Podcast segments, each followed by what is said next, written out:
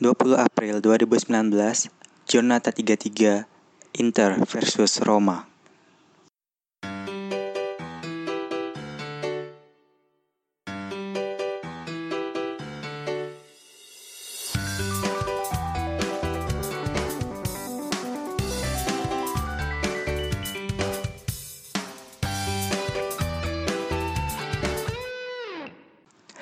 Tensi tinggi terjadi di Giornata tiga puluh tiga, kala klub ibu kota A S Roma harus bertandang ke Giuseppe Meazza, markas dari Internazionale Milano, dalam laga bertajuk Super Big Match. Kedua tim sama-sama mengusung target untuk lolos langsung ke putaran grup Champions League musim depan. Inter yang saat ini bertengger di posisi tiga, unggul enam poin dari A S Roma yang saat ini masih berada di posisi kelima. Mereka jelas harus berhati-hati dan tidak ingin kehilangan poin untuk tetap menjaga asa, karena setidaknya ada empat tim lain yang mengusung target yang sama untuk lolos langsung dan berlaga dalam kompetisi teratas di Eropa.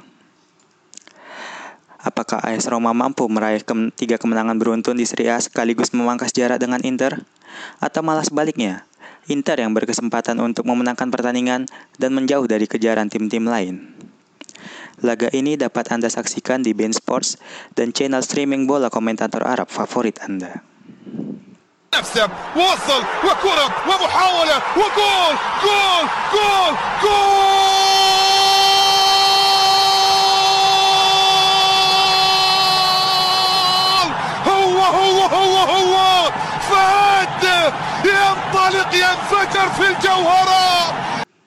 Oke, jadi langsung aja masuk ke susunan line up dulu dari Inter.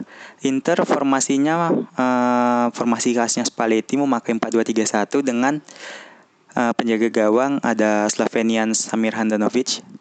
Lalu di center back ada duo Stefan De Vrij dan Milan Skriniar. Di full back kanan ada D'Ambrosio dan di kiri ada Asamoah. Nah, dua holding yang dipasang Uh, itu Matias Vecino dan Borja Valero. Lalu di sayap kanan ada mantan Akademi Roma, yaitu Matteo Politano, dan di kiri ada Ivan Perišić. Terus di belakang striker ada Lai Sininja, Radja Nainggolan, dan yang diplot sebagai striker bukan Icardi tetapi Lautaro Martinez. Sebenarnya uh, yang berbeda dari line up Giornata lalu ketika bertandang ke Frosinone itu adalah Uh, dipasangnya Icardi sebagai striker, tapi uh, saat ini yang dipasang malah Martinez. Ya lumayan agak tenang ya, kal- karena tahu sendiri kan Icardi gimana kualitasnya sebagai striker. Walaupun ya sempat bermasalah selama beberapa minggu karena uh, masalah minta naik gaji, yang menurutnya di bawah U M R mungkin atau apa ya, nggak tahu juga. Tapi walaupun begitu, Martinez merupakan striker muda yang cukup potensial. Ya mungkin kalau dibandingkan dengan Icardi, Hmm, masih di bawah satu tingkat lah, di bawah Icardi. Terus line up yang diturunkan oleh Ranieri agak berbeda dari Giornata kemarin, karena biasanya kan memakai formasi empat empat dua. Nah kali ini dia memakai formasi empat dua tiga satu. Mungkin karena tidak berkembangnya formasi empat empat dua dengan duet Džeko dan Šić di depan, Ranieri itu harus mengalah dengan pakemnya dan beralih ke formasi uh, menjadi empat dua tiga satu. Jadi di kiper itu ada nama Mirante yang masih dipakai, yang masih dipercaya. Terus di center back ada Fazio dan Juje. Juje yang kembali dipasang sebagai back tengah. Yang berarti para fans Roma harusnya bersiap-siap untuk selalu jantungan ketika Inter menyerang dan masuk ke daerah pertahanan Roma. Nah, sebenarnya di line up resmi yang diumumkan ada nama Manolas yang ada, tapi Uh, satu jam sebelum kick-off ternyata Manolas uh, mengalami cedera aduktor yang membuatnya terpaksa digantikan oleh Juje sebagai starter. Terus di fullback kanan ada anak anak kampung sini, Alessandro Florenzi. Terus uh, di back kiri juga ada Kolarov yang di pertandingan sebelumnya absen karena akumulasi kartu. Lalu karena De Rossi cedera, D M yang diturunkan untuk menemani Cristante itu adalah Stephen N'Golo N'Zonzi Kante. Telek. Lalu di sayap kanan ada Cengiz Under yang akhirnya dipasang sebagai starter setelah kembali dari cedera. Dan di sayap kiri ada Frosinone, El Shaarawy.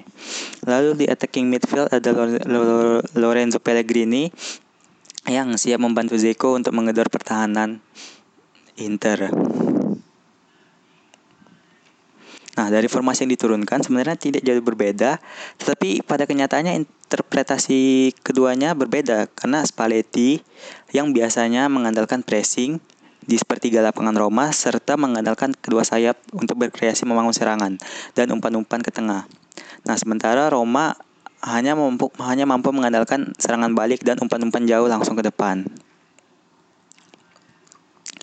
Terus kalau dilihat dari segi permainan di, dari babak pertama, Inter jauh lebih menguasai bola dibandingkan Roma dan selalu membangun serangan bertahap dari pos pertahanan dari pos pertahanan ke gelandang dan ke penyerang. Dan Borja Borja Valero di sini diplos sebagai D M yang uh, memang mengalirkan bola dari belakang menuju ke sayap atau ke striker. Sementara Vecino perannya lebih ke arah box to box sehingga ketika ada crossing yang dikirim dari sayap-sayap, uh, ia dapat langsung masuk ke dapat, uh, ke kotak penalti lawan. Jadi pergerakan Vecino memang jauh lebih mobile dibandingkan dengan Borja Valero ini. Dan Nainggolan di sini perannya tidak terlalu nampak, mungkin karena posisinya sendiri diapit sama Zonzi dan Cristante ya, sehingga sulit untuk menemukan ruang untuk memainkan bola, atau mungkin dia masih memiliki rasa terhadap mantannya dan main setengah hati. Ya mungkin begitu, kita nggak tahu juga ya isi hati orang. Terus di sini sangat jelas bahwa uh, sayap kanan Inter itu sangat aktif yang diisi oleh Matteo Politano uh, untuk mengacak-acak pertahanan uh, Roma, karena mungkin memang secara defense ya Kolarov itu memang sangat bisa dieksploitasi sehingga kadang-kadang Politano lebih leluasa gitu uh, memanfaatkannya untuk cutting inside atau crossing ke tengah. Nah, terus dari kubu Roma sendiri Uh, sebenarnya mereka sangat jarang untuk megang bola terlalu lama, karena setiap memegang bola mereka itu selalu ngumpan direct ke depan dan mem- memanfaatkan space kosong yang ditinggalkan oleh pemain Inter yang memang uh, sudah keasikan menyerang. Nah, hal tersebut uh, da- uh, akhirnya membuahkan gol di awal-awal babak pertama di menit empat belas tepatnya, ketika uh, lini belakang Roma berhasil recover bola, recover bola terus Florenzi langsung umpan ke depan ke Džeko. Nah, Džeko ini melihat El Shaarawy di sisi kiri yang langsung mengirimkan bola yang memang mendapatkan space yang cukup kosong. El Shaarawy terus membawa bola dari tengah lapangan sambil sambil lihat-lihatan sama D'Ambrosio yang akhirnya berhasil mengecoh D'Ambrosio dan Vecino, lalu meng-R dua petakan gawang yang dijaga oleh Handanovic dan Roma unggul satu nol. Terus karena sudah unggul, ya makin membuat Inter semak, e, menambah intensitas serangannya. Dan beberapa, beberapa kali dapat peluang dari sundulan Martinez yang kena tiang dan D'Ambrosio yang sedikit melebar. Tapi tetap aja skor nggak berubah sampai e, babak pertama berakhir. Terus di awal babak kedua, nggak ada angin nggak ada hujan, malah Roma yang melakukan pergantian pemain ketika Zaniolo masuk menggantikan Under. Padahal Under sendiri uh, mainnya tidak terlalu uh, tidak terlalu buruk, karena uh, mungkin ya Spalletti ini bermaksud untuk menurunkan daya gedor dan lebih berfokus uh, untuk menjaga Asamoah, karena memang mungkin uh, Under secara defense itu kurang disiplin dalam pressing uh, fullbacknya Inter si Asamoah itu. Lalu di kubu Inter sendiri um, baru beberapa menit babak kedua Icardi masuk menggantikan Nainggolan. Jadi ini Martinez posisinya agak lebih berubah, lebih sedikit di belakang si Icardi sebagai second striker. Terus ini yang membuat Inter ketika menyerang uh, lebih banyak opsi, dan ketika menyerang dan lini kedua memberikan umpan ke kotak penalti, pemain Inter bertambah dan memang um, lebih banyak opsi untuk memenangkan duel udara. Dan memang benar saja, gol Inter itu terjadi ketika di lini tengah mulai bangun serangan. Lalu Vecino memberikan umpan ke D'Ambrosio. Nah, jika dilihat sebelum D'Ambrosio memberi crossing, di kotak penalti itu ada tiga pemain Inter yang dijaga oleh tiga pemain Roma. Nah, lalu Vecino yang baru saja memberikan umpan ke D'Ambrosio langsung masuk ke kotak penalti, sehingga yang tadinya Fazio menjaga Icardi malah beralih ke Vecino. Dan posisi Perišić yang tadinya dijaga oleh Florenzi malah kosong karena Florenzi fokus kepada Icardi yang uh, uh, tidak dijaga oleh Fazio tadi. Jadi uh, posisi Perišić yang sekarang kosong, sehingga ketika D'Ambrosio mengirim crossing ke far post, di situ ada Perišić yang tanpa penjagaan uh, menyundul umpan dari D'Ambrosio dan membuat skor berubah menjadi imbang satu sama. Nah, respon Roma terhadap gol tersebut ya nggak ada bedanya sih. Tetap aja main bertahan, bertahan dan mengharapkan Inter uh, losing ball dan berharap dan bersiap untuk melakukan counter attack. Mungkin momennya terjadi ketika Inter memasukkan João Mario menggantikan Martinez dan dia diplot sebagai A M.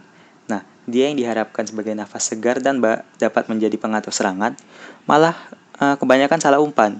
Dan satu momen ada uh, ketika dia salah umpan, dan Roma hampir memanfaatkannya itu menjadi gol ketika serangan balik, dan peluang dari sisi kiri itu yang didapat Kolarov.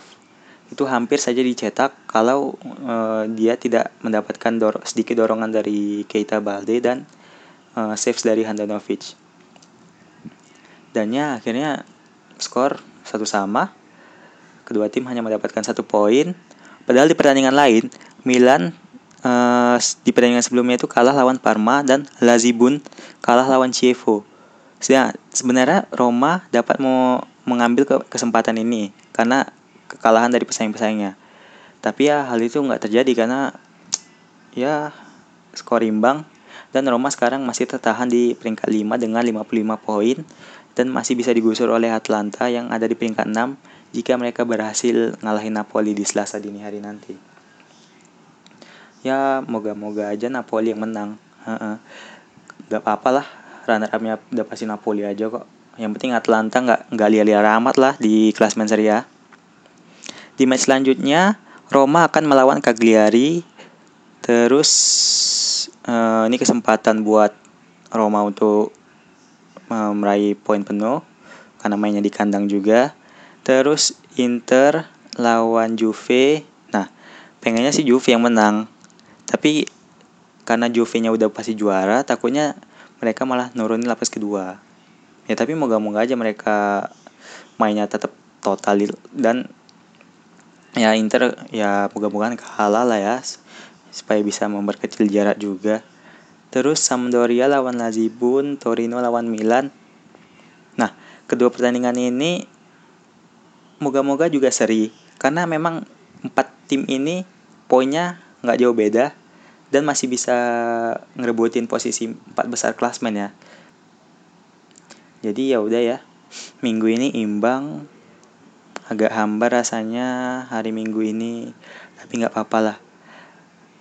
Pokoknya akhir musim tetap semangat. Kita kawal kemenangan-kemenangan A S Roma untuk dapat mengunci posisi empat besar. Adio.